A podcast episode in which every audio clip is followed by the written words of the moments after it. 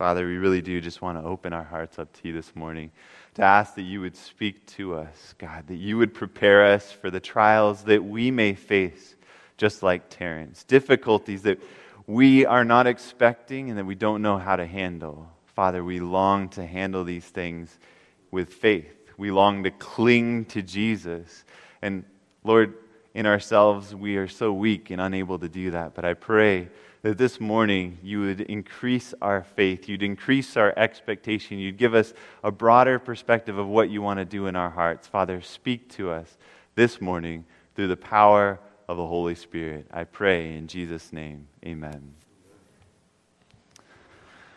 Sam and his friends were up hiking in Alaska. They had been on a 30 day trip. I don't know how many of you have ever gone on a long backpacking trip, but this was a really long trip, and it was a specially uh, designed trip for wilderness survival. He was part of a wilderness survival class, and they were on the last leg of this trip where they were learning how to survive in some of the roughest territory in the United States, and that's up in Alaska. Some of you are familiar with that area. Beautiful area to be in. But as they were hiking along this day, he was with seven other friends, and they were hiking along the trail when suddenly something happened. Something that changed his life and the, the rest of their lives, or at least the rest of their trip. As they were hiking along, suddenly there was a blur and a flash in the trail in front of them. And, and all that Sam remembers hearing was, Bear, run! And they looked, and suddenly there was a 1,400 pound grizzly bearing down on their group. Sam recounts the story like this. He said, We turned the corner and the person in front started screaming and yelling, Bear! And we all turned and ran. I saw this brown something, this brown shape attacking my friends. I remember as I was running, I turned to look and it was maybe four feet behind me and it just launched on me. I remember it running behind me and the jaws just on my head and I thought, I'm going to die. I'm not going to live through this. Sam said that he did not get a good look at the bear, but a friend saw it stand on two legs, almost eight feet tall. It was this huge, snarling thing. As Sam was faced with this sudden turn of events, as he came around the corner in the trail, everything changed for Sam and his friends in their happy hike. It turned into a real survival situation. Thankfully, at this, uh, the bear went away after it was convinced that they were going to die, and it left, and they were able to use the supplies that they had to bandage each other up, to pitch camp, to drag each other into their tents, and to spend the night. They, they activated their uh, beacon that let uh, everybody know where they were, and they sent out a rescue team, but it still took all night for the rescue team to come and finally rescue, especially the four of them that were mauled significantly by this bear. It was a terrible situation. But in that moment, experts realized that Sam did the wrong thing. And his friends did the wrong thing. But I can't blame them. If I was there looking at this bear, I would have turned and run too. How about you? I think I would have run as fast as I could trying to get away. But as he described this bear, he said it ran faster than anything he'd ever experienced before. There was no way that he could have outrun this bear. And what should you do when a grizzly attacks you? They say what you're supposed to do is to immediately drop down and to play dead, to curl up and act like you have already died. And if you do that, apparently the bear will leave you alone.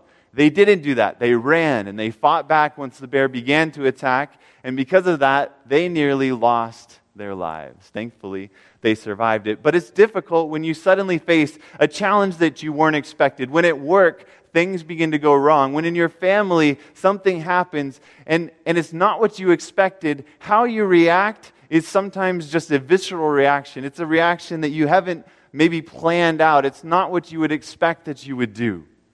Turn with me to 1 Kings chapter 19 as we see somebody who had a very close walk with God, who comes face to face with a challenge that they did not expect. 1 Kings chapter 19 and verse 1. We'll read through the story and then we'll come back and pick up some of the details. 1 Kings chapter 19 and verse 1. And Ahab told Jezebel all that Elijah had done, also how he had executed all the prophets with the sword.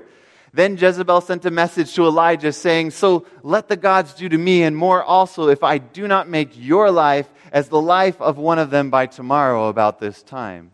And when he saw that, he arose and ran for his life and went to Beersheba, which belongs to Judah, and left his servant there. But he himself went a day's journey into the wilderness and came and sat down under a broom tree. And he prayed that he might die and said, It is enough. Now, Lord, take my life, for I am no better than my father's. Then, as he lay and slept under a broom tree, suddenly an angel touched him and said to him, Arise and eat. Then he looked, and there by his head was a cake baked on coals and a jar of water. So he ate and drank and lay down again. And the angel of the Lord came back the second time and touched him and said, Arise and eat, because the journey is too great for you. So he arose and ate and drank, and he went in the strength of that food 40 days and 40 nights as far as Horeb, the mountain of God. And there he went into a cave and spent the night in that place. And behold, the word of the Lord came to him and said to him, What are you doing here, Elijah? So he said, I have been very zealous for the Lord God of hosts, for the children of Israel have forsaken your covenant, torn down your altars, and killed your prophets with the sword. I alone am left, and they seek to take my life. Wow. What an incredible experience in the life of one of the greatest prophets in all of the Bible. Elijah was somebody who comes suddenly on the scene in 1 Kings chapter 18, and he, he walks up to King Ahab. I think it's actually it's 1 Kings chapter 17. He walks up to King Ahab and he tells him that there's not going to be rain for the next three and a half years. And he walks out with King Ahab absolutely in shock, not being able to respond or do anything. As he leaves, he immediately is directed by God to go to the brook Cherith, where he spends time drinking from the brook. And God does this amazing thing where he delivers him by sending ravens to feed him with bread from heaven. And then when the brook begins to dry up, he goes to the, the town of Zarephath, and there there's a widow who God has given instruction that this widow should feed him, and he asks that she take the bread and the oil that she was about to fix for her son before she died and to give it to him, and she goes ahead and she does that. Then this amazing miracle happens for the widow that the bread doesn't run out and the flour doesn't run out, the oil doesn't run out the whole time that Elijah stays there. While he's there, her son gets sick, and no problem. He, though he dies, Elijah takes him and he prays over him and he brings him back alive to his mother. Then he goes up on Mount Carmel, and there he is on Mount Carmel. He challenges Ahab to bring the prophets of Baal, 450 50 prophets of Baal and, and 400 other prophets. And so there's 850 against one single man there on Mount Carmel in this standoff that's beyond anything that I can imagine to picture this. One man standing for God, 850 standing for false gods.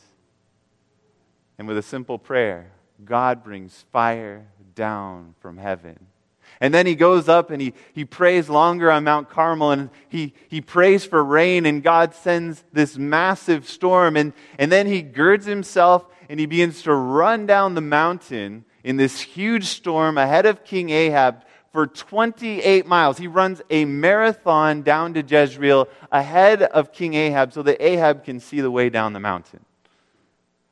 Talk about a person who had a close walk with God. Talk about somebody who had seen God do incredible things in his life. If anybody should have had faith in God, it should have been Elijah, shouldn't it?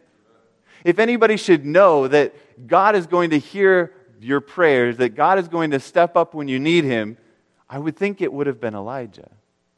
And so when he gets to Jezreel and he comes there with, with Ahab, Ahab and he part ways and he spends the night outside the city. Now remember, this is a massive storm. They haven't had a storm in three and a half years. We kind of understood what that was like this winter as we got rain for the first time, it felt like, in years. This massive storm is happening. He's outside this, this city, he's out there sleeping. And Ahab goes in and begins to tell Jezebel the story. Now, notice in verse 1, when it talks about Ahab telling this story, what it says about it. It says, And Ahab told Jezebel all that who had done? Elijah. Who called fire? Who brought fire down from heaven? Was it Elijah? No, it was God. Everybody on that mountain had acknowledged the Lord. He is God. The Lord, He is God. It was Yahweh, the God of Israel, who had called fire down from heaven. But Ahab goes and tells Jezebel that Elijah had done all these things, and he highlights especially that what? Elijah had slain all of these prophets of the false God. So then I find it fascinating. In verse 2, look at what Jezebel does. Then Jezebel sent a messenger to Elijah. Now, I'm not an expert in how to go about being a hitman. Um, I, I don't know how it should work exactly, but if somebody were going to put somebody else to death, I don't know that I would go and tell them first, hey, you're going to be put to death in the next 24 hours. Just wanted you to know. I don't know if that's how you would do it, Hopefully, you haven't even thought about that because we shouldn't be thinking about that. But Jezebel, if we put ourselves in her shoes, what is she doing? Is she really planning to kill Elijah?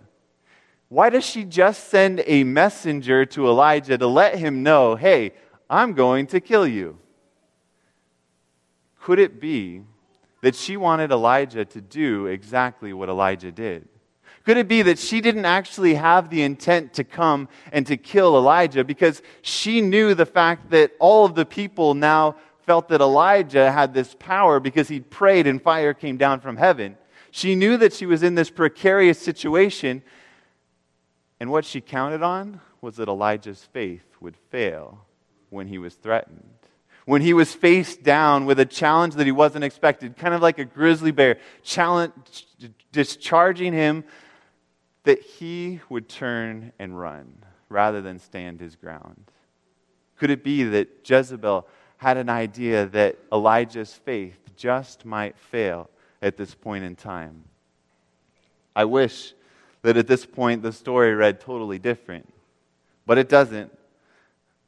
Jezebel, verse 2, it says, So let the gods do to me and more also if I do not make your life as the life of one of them by tomorrow about this time. Hello. She's talking about false gods who were not able to call fire down from heaven. She's talking about the prophets who were put to death, who were prophets of false gods. She's talking about a failed system, and she's threatening Elijah with it.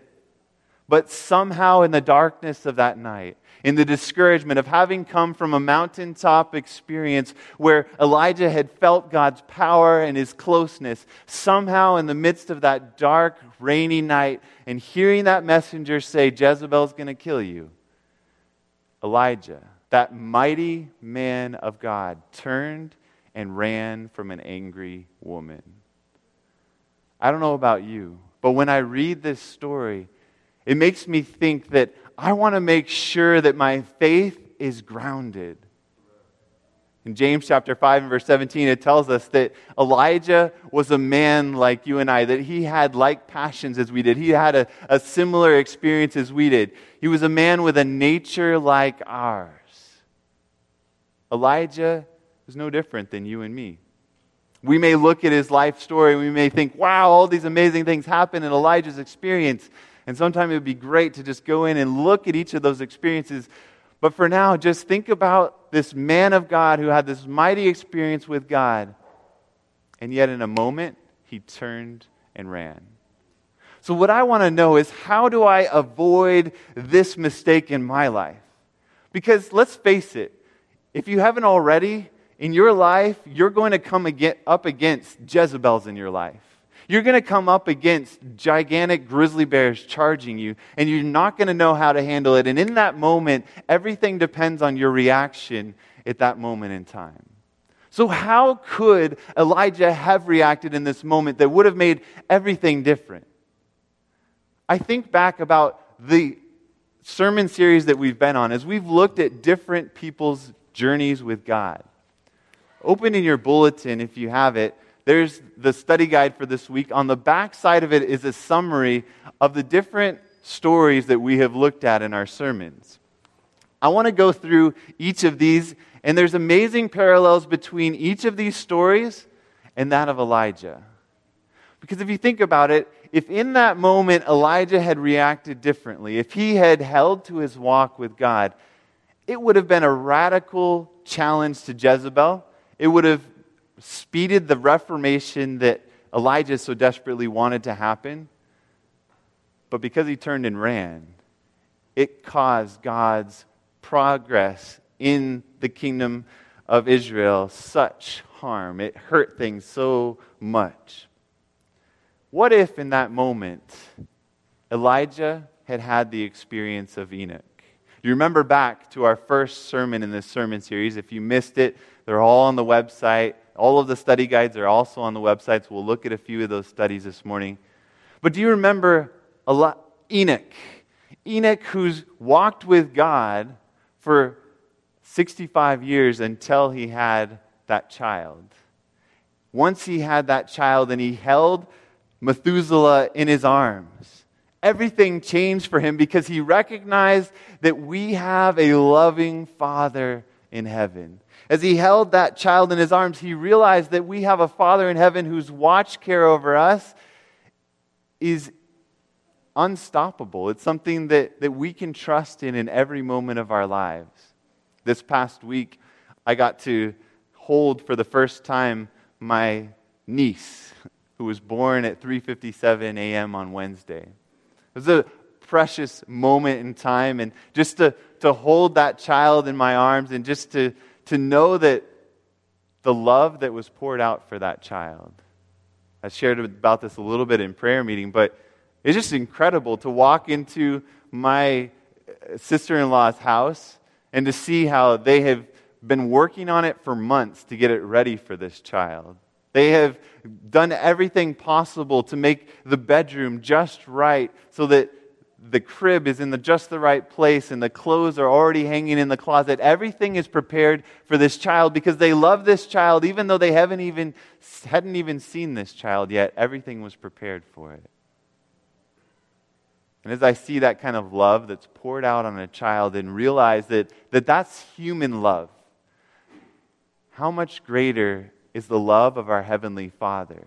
How much greater is His watch care for my life? And so when I suddenly face those difficult challenges in my life, when you face those extreme situations that you don't know how to handle, what would it be like if in that moment we remembered that we're cradled in the arms of a heavenly Father who knows no limits to his power, who's willing to do whatever it takes to preserve you and to care for you to see that you are saved.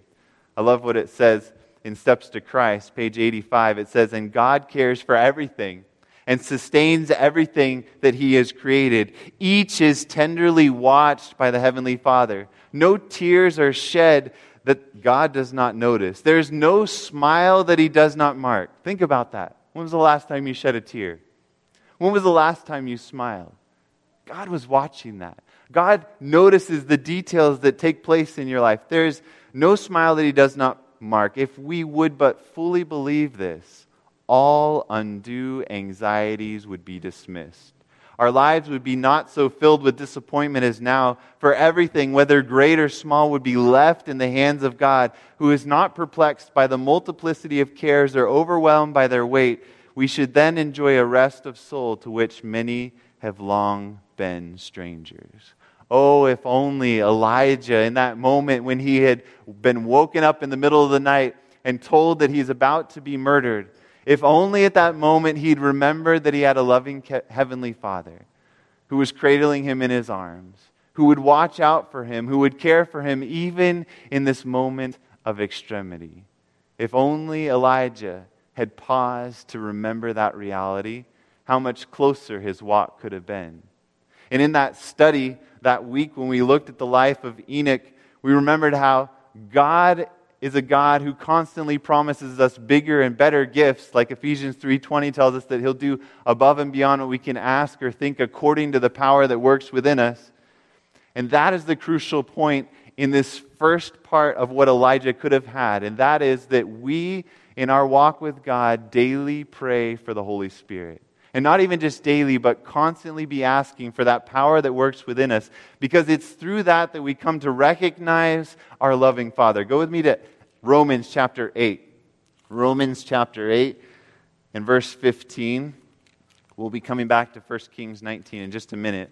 But in Romans chapter 8 and verse 15, we see what the Spirit does and how it teaches us that we are children of God. Verse 15 says, For you did not receive the spirit of bondage again to fear, but you received the spirit of adoption, by whom we cry out, Abba. That's like crying out, Daddy. Abba, Father. We cry that out because we've received the Holy Spirit in our lives. When we receive the Holy Spirit, He opens to our picture this realization that God is our loving Father and that He's watching out for every detail of our lives. Verse 16 Then the Spirit Himself bears witness with our spirit that we are children of God. And when you're a child of the King, you don't have to run from the grizzly bear. You don't have to run from the angry queen. You don't have to run in your life when you're facing difficult circumstances, but you can turn to the Father who loves you and who will pour out His blessings in your life. What if Elijah had remembered that and not turned and ran? But he did run. And you imagine the run that he made. 1 Kings chapter 19 tells us, verse 3 And when he saw that, he rose and ran for his life and went to Beersheba, which belongs to Judah, and left his servant there. Now he goes and he runs to Beersheba. Now, Beersheba is 95 miles away. You remember the day before, he's been up on Mount Carmel. He may not have eaten anything all day on Mount Carmel. And now he gets up in the middle of the night. It's pouring rain, and he runs 95 miles south, running towards Egypt as fast as he can, running south. He gets to the very far reaches of Judah and gets to Beersheba, 95 miles south of there. Elijah's reaction was to run. And oftentimes, when we face challenges in our life, our first reaction is to spring into action, isn't it? When you face a difficult situation, the first thing that comes to mind is how do I fix this? What do I do now to fix this problem? But if only Elijah had remembered the experience of Joshua. Joshua was an experience he should have remembered, a, story that he should have known. He could have read Exodus 33:11, which we looked at in our second sermon, where we looked at how when Moses talked with God face to face as a friend, Joshua, a young man, what would he do? He did not depart from the tent. He continued in the presence of God. He spent much time in God's presence personally in prayer with God. And because of that personal time with God, Joshua was the one who was able to go up on that ridge when they were having that battle and able to say, Sun, stand still, and moon, stand still. And for 24 hours it stood still while they completed the battle. He was able to pray such incredible prayers because he'd spent much time alone with God. What if in that moment of extremity, Elijah had not turned and run, but he'd gone to his knees in prayer. That would have been one of the best ways for him to remember his loving father, to take time in communion with his father. That would have been what he needed at that moment to connect with the source of power, the only one who could really have delivered him from the angry Queen Jezebel. If only he'd taken time in prayer before running, he could have known whether he really should have run at all. No wonder Psalm 46 and verse 10 says, Be still and know that I am God. I will be exalted among the nations. You can trust in your God. When you take time to be still and to be in His presence, you learn things about Him, you recognize His goodness, and you're able to have confident faith in Him even when you're facing that difficult challenge in your life. But he turned and ran. We see that in verse 3. And at the end of verse 3, it says something fascinating. It's a detail that didn't necessarily have to be included at this point. But notice what it says as he runs south, he runs 95 miles. He's already run 28 the day before.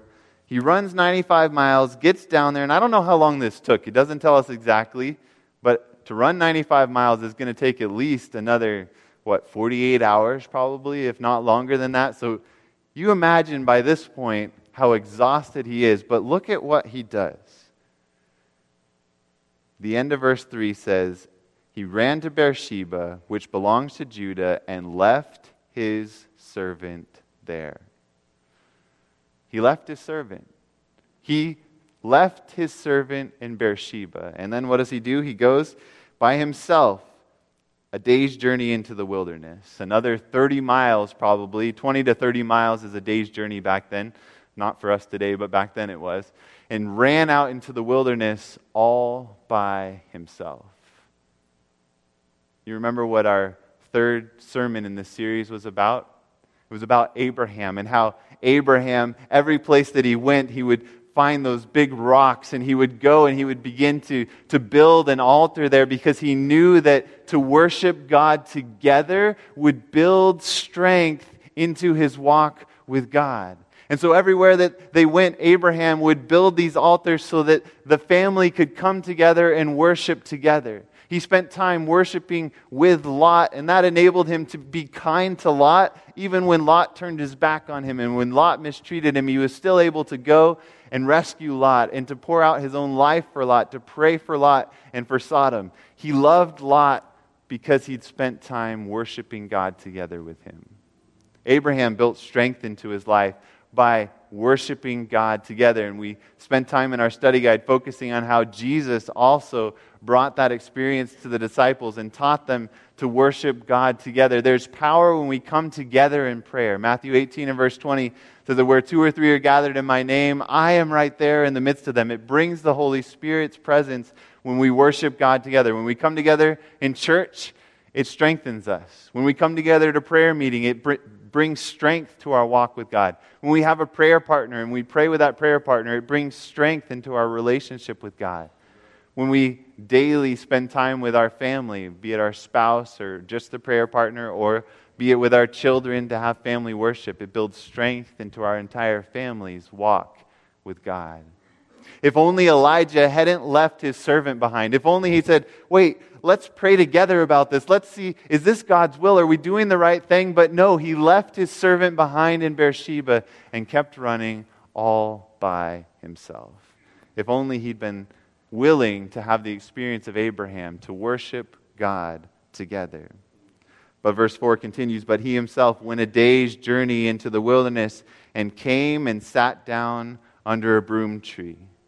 If only he had been listening to the voice of God. If only he had been recognizing God's word in all of this. You know, the next sermon that we went into, if you look on your, your sheet there, was the experience of David, how David walked closely with God. Despite the errors and the mistakes of David's life, David responded to God's word. David was immersed in the word of God. And we too, when we are immersed in the word of God, will walk closely with God. If only at this point Elijah had pulled out the scroll of the Psalms that he probably was familiar with at this point. And I would have loved if if he had opened up and read Psalm chapter 31, just think how different this story could have been. Even if he was all the way in Beersheba at this point and he just said, Hey, I've got to hear a word from God. Does anybody have the Bible here that I could open up and read? What if he'd opened up and read Psalm chapter 31? Think of the courage that it would have been brought into his life. Verse 1 this is something written by David a few hundred years before Elijah. In you, O Lord, I put my trust. Let me never be ashamed. Deliver me in your righteousness. Bow down your ear to me. Deliver me speedily. Be my rock of refuge, a fortress of defense to save me. For you are my rock and my fortress. Therefore, for your name's sake, lead me and guide me. What if Elijah had read this? What kind of confidence would that have given him in that moment of extremity? And yet, so often, just like Elijah, when a problem comes, you and I run away from that problem for all we're worth, or we try to fix it in our own strength rather than running to the Word of God and saying, What does God have for me in this situation?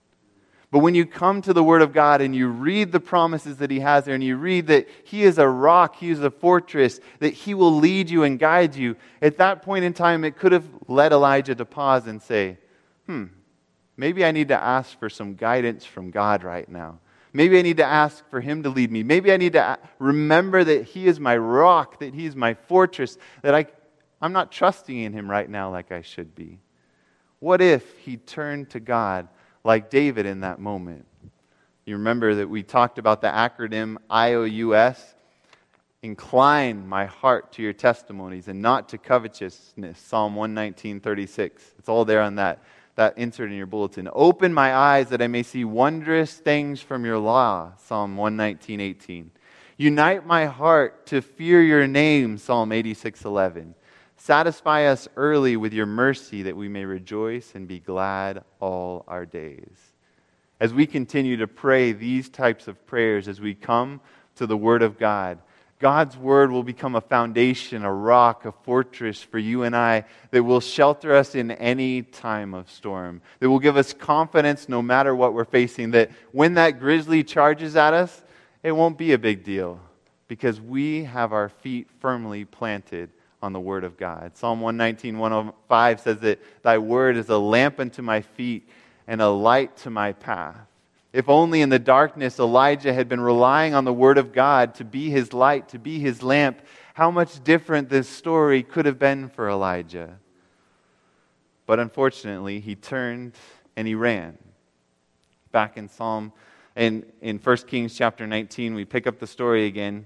And we read how he runs a day's journey into the wilderness. And that wilderness, it's the same wilderness that the Israelites spent 40 years wandering around in. He's there in that same wilderness, and he comes down and he finds this broom tree or juniper tree, and he lays down under it. And look at the prayer that he prays. This is Elijah, that mighty man of God who had so much confidence in God that he could face 850 prophets that he could face an angry king, that he could face anybody and tell them that God was going to respond to prayer. And here he is, laying under a broom tree. You can't blame him. He's run 150 miles at this point. He's exhausted. He falls down under this broom tree, exhausted, and he prayed that he might die and said, It is enough now. Lord, take my life for I am no better than my fathers. He's suicidal. He's completely lost all hope because he has not been clinging to who God is, to the character of God, to recognizing that God is his fortress. He's lost all hope in a mere period of days from being on a mountaintop where he saw God bring fire down from heaven. He saw the people reformed and saying, Yahweh is God here he is laying under a broom tree in the wilderness saying, God, I just want to die. I don't know how many times you may have been at this place in your life, but I want to tell you something. You're not alone. Some of the very best men in all of history have gone through what you may even be going through today and feeling like you've lost hope, like you don't know how to go on, like, like there's no place for you to turn to anymore. Elijah the mighty man of God, had a nature just like yours, and he understands what it's like. He knew what it was like to come up against a situation that he finally just felt like he had no hope anymore. He just wanted to give up and die.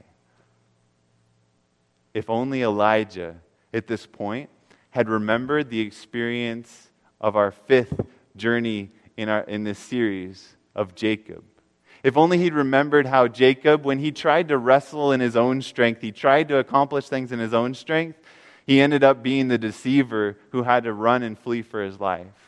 But when he finally recognized that Jesus is the ladder, the only one who connects heaven and earth, when he finally came face to face with Jesus, he clung to Jesus and said, I will not let you go unless you bless me.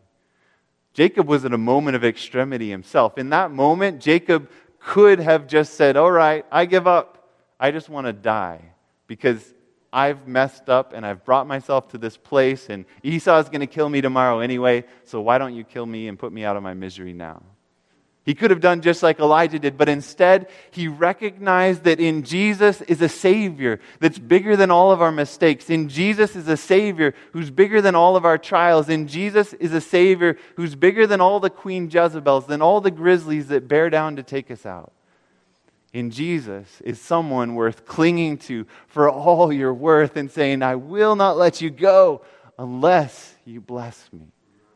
If only Elijah had remembered that at this moment. And rather than praying, oh Lord, just let me die out here. If in this moment he'd clung to Jesus and said, Jesus, I don't understand what's going on. I probably shouldn't have run out here, but I won't let you go unless you bless me. That's what it takes for a closer walk with God. That's what God is longing for you and I to have the kind of faith that sees in God somebody so beautiful, so wonderful, that we reach out and cling to Him because we know that He has goodness to pour out into our lives. But Elijah didn't. Elijah laid there and said, Lord, just let me die. I don't want to go on. I'm no better than anybody else. It's time for me just to die. But here's the good news.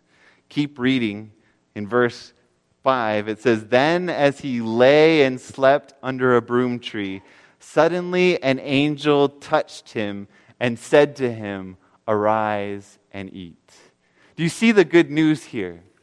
Though you may lose your hold on Jesus, Jesus never loses his hold on you. This morning you may be saying, I don't have the strength to hang on to Jesus and to tell him, to not let me go, and I'm not going to let him go until he blesses me. You may not feel like you have what it takes to get out of the pit of dis- depression that you're in right now, out of the trials that you're facing right now.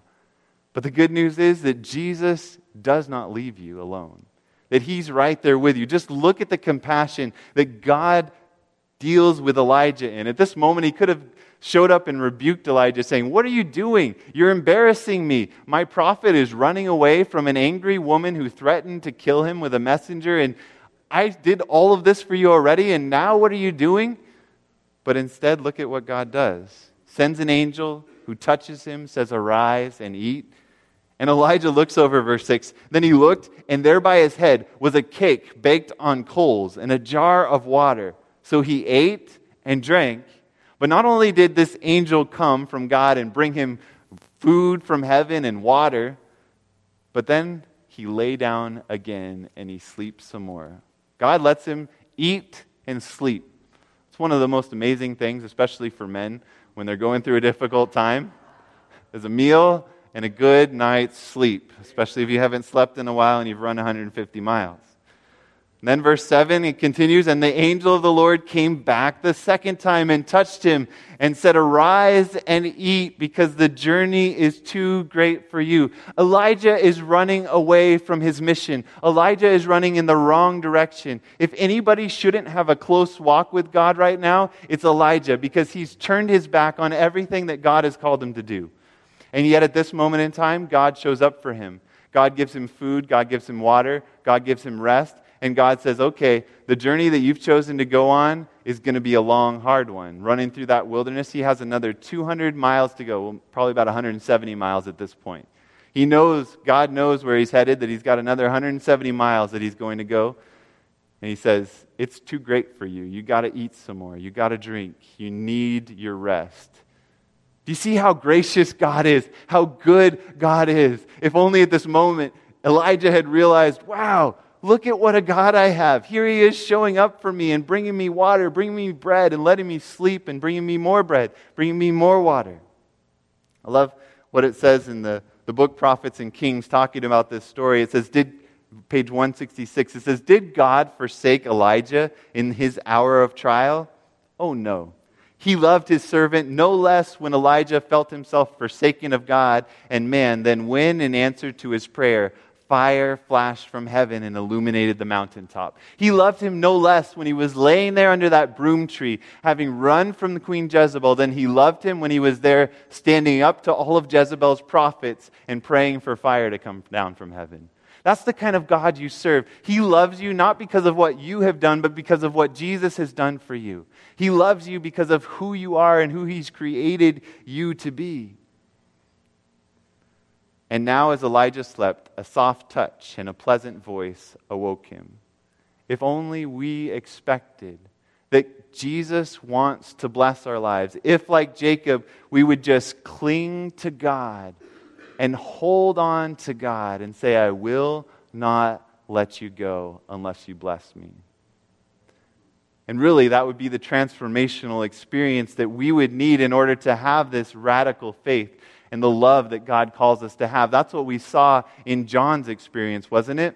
John, who was first called a son of thunder, who was the one who wanted fire to be called down from heaven on the entire Samaritan village just because they wouldn't host Jesus. John, who wanted to have the first place in the kingdom of heaven.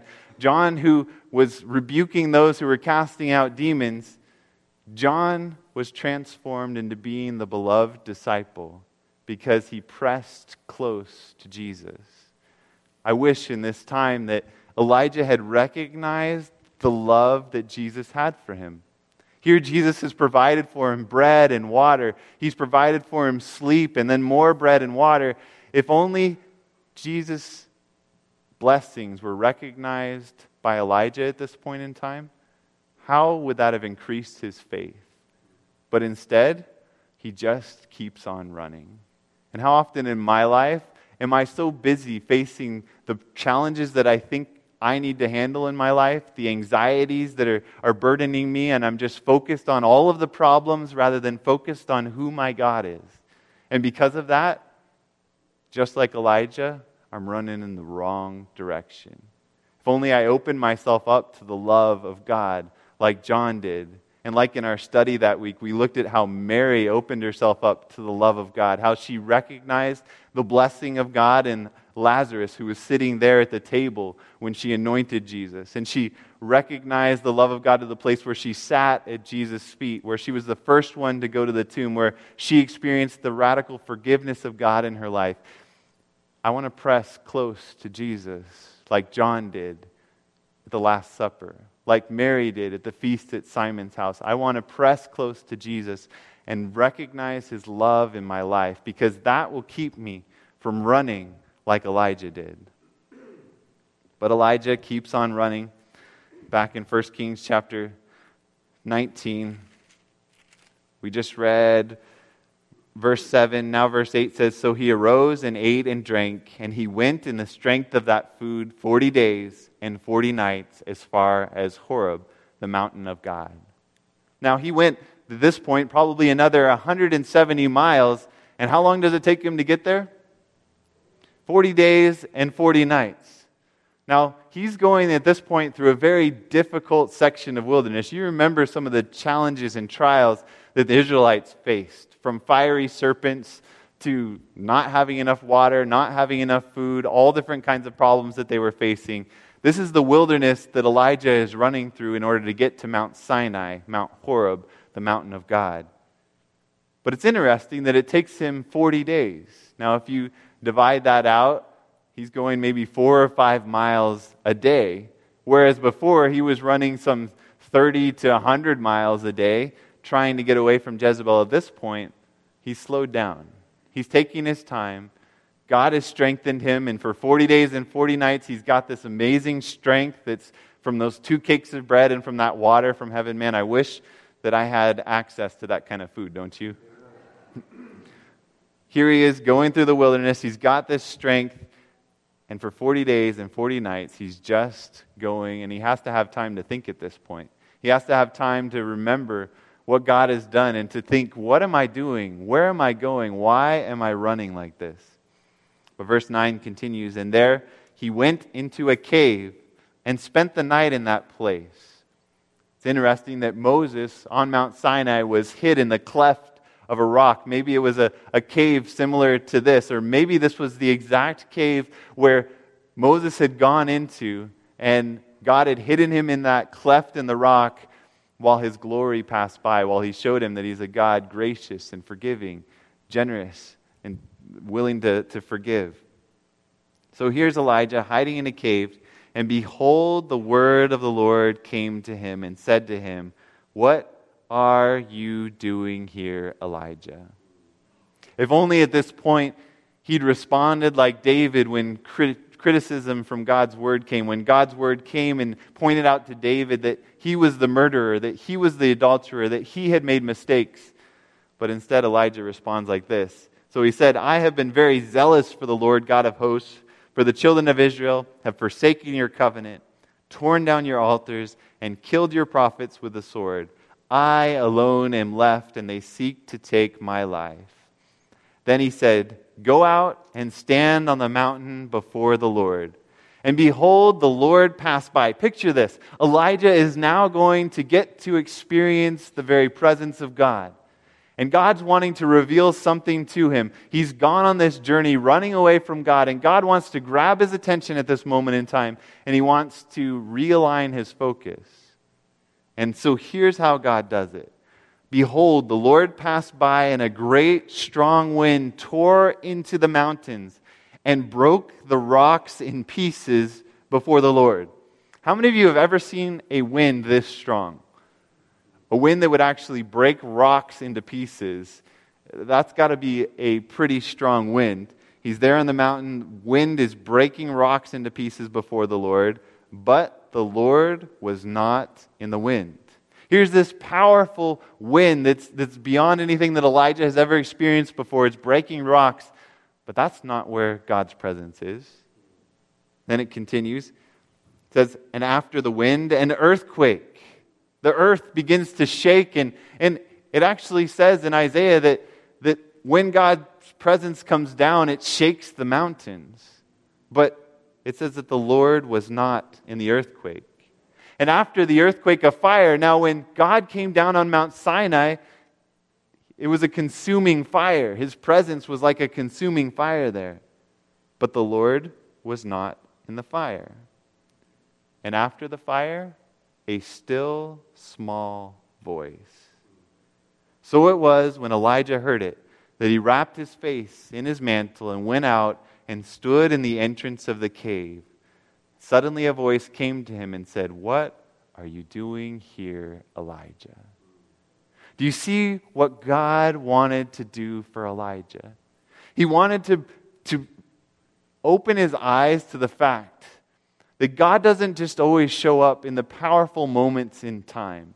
God doesn't just show up with a fire coming down from heaven.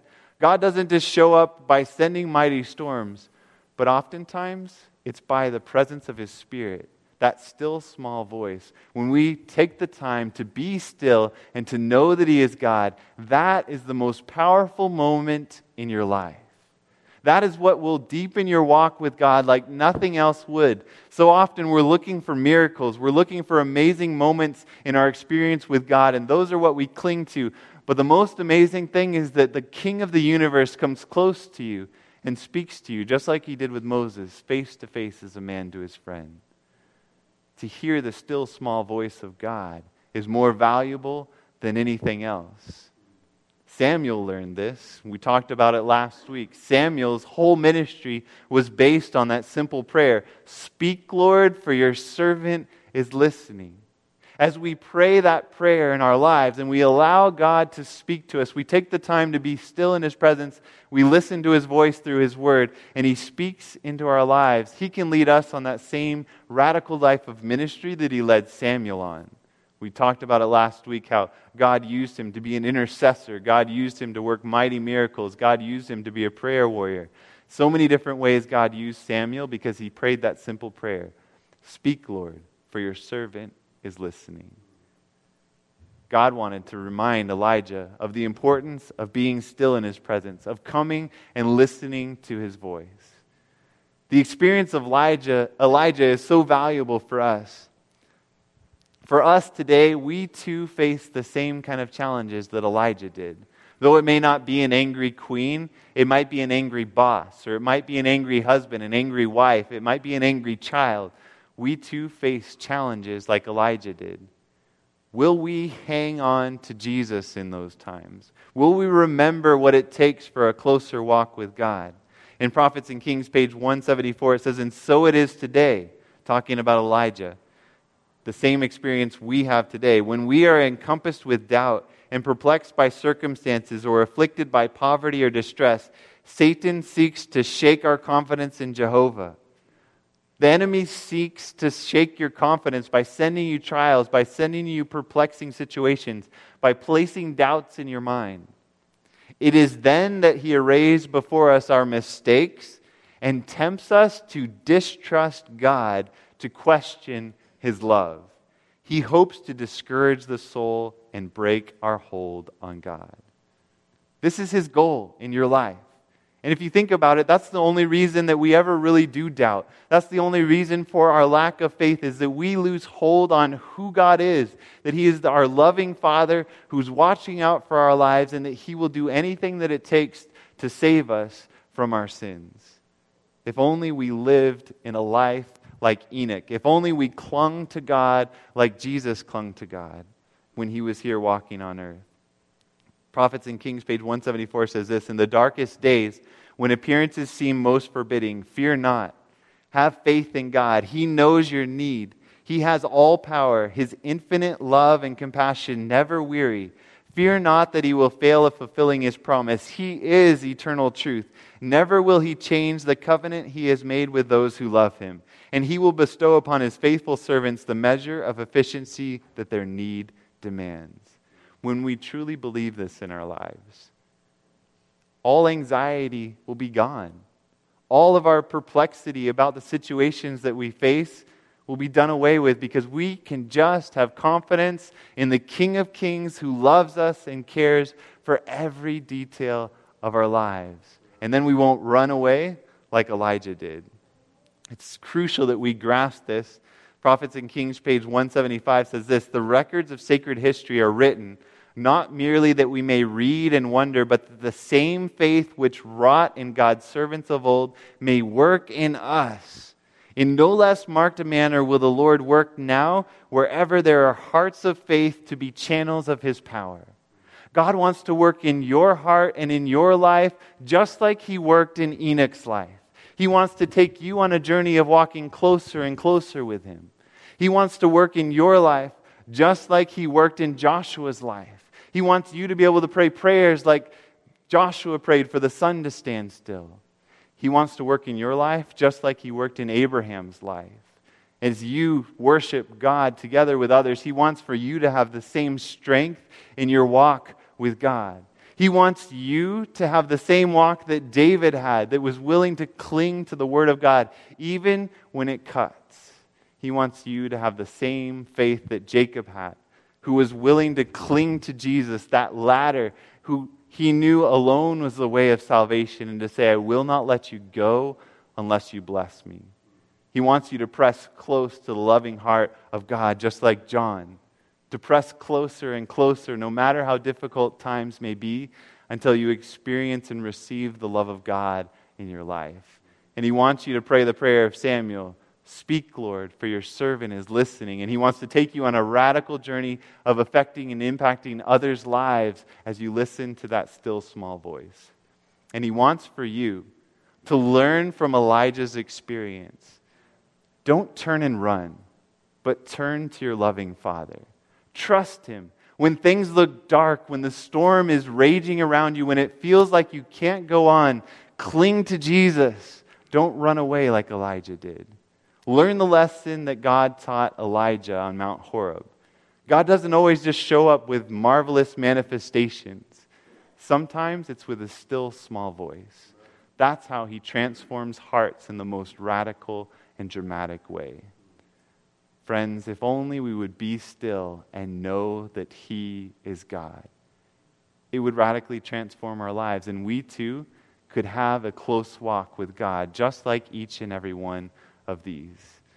I want to encourage you take this home with you and remember these things. Put it somewhere where you won't forget the journey that we've been on, the experiences that we've seen in these different lives. On the other side, when you go into your life group this week, it's going to go through just reviewing some of the lessons that we have taken away from each study guide over the past seven weeks. This is week eight.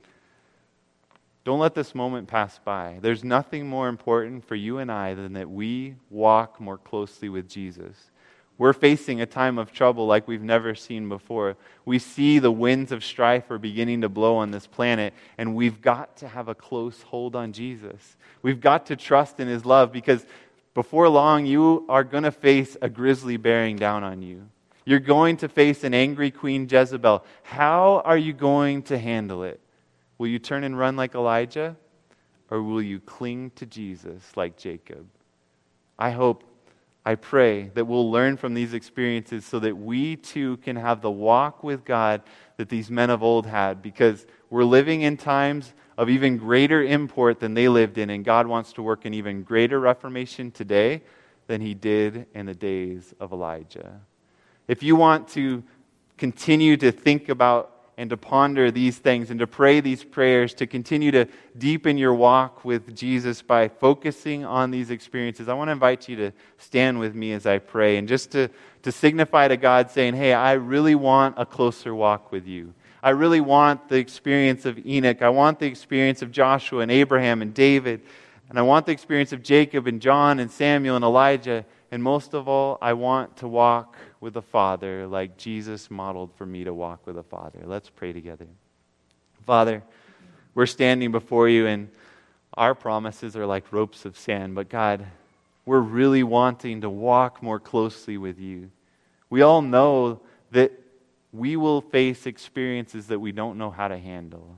Oh God, increase our faith in who you are, that you are our loving Father, and that all we need to do is to cling to you as our only way of salvation, and that you will walk through us through the sto- with us through the storm, that you will carry us through, and that you will guide us all the way to heaven. Father, thank you so much that you didn't answer Elijah's prayer under that broom tree. Thank you that you didn't have an empty, nameless tomb for him in the wilderness, but instead you took him up in a chariot of fire, and that he was one who got to come and encourage Jesus on this planet. Lord, increase our faith, increase our expectation of what you want to do in our experience, God. So often, just like Elijah, we think that all hope is gone, that, that we've experienced all that there is to experience. And you are saying, if you only had any idea what I have in store for you, I want for you to be translated. I want to take you to heaven. Lord God, increase our faith. May we not make the same mistake that Elijah made. May we cling to Jesus. May we have hope. May we have confidence in our King of Kings, is my prayer in Jesus' name. Amen.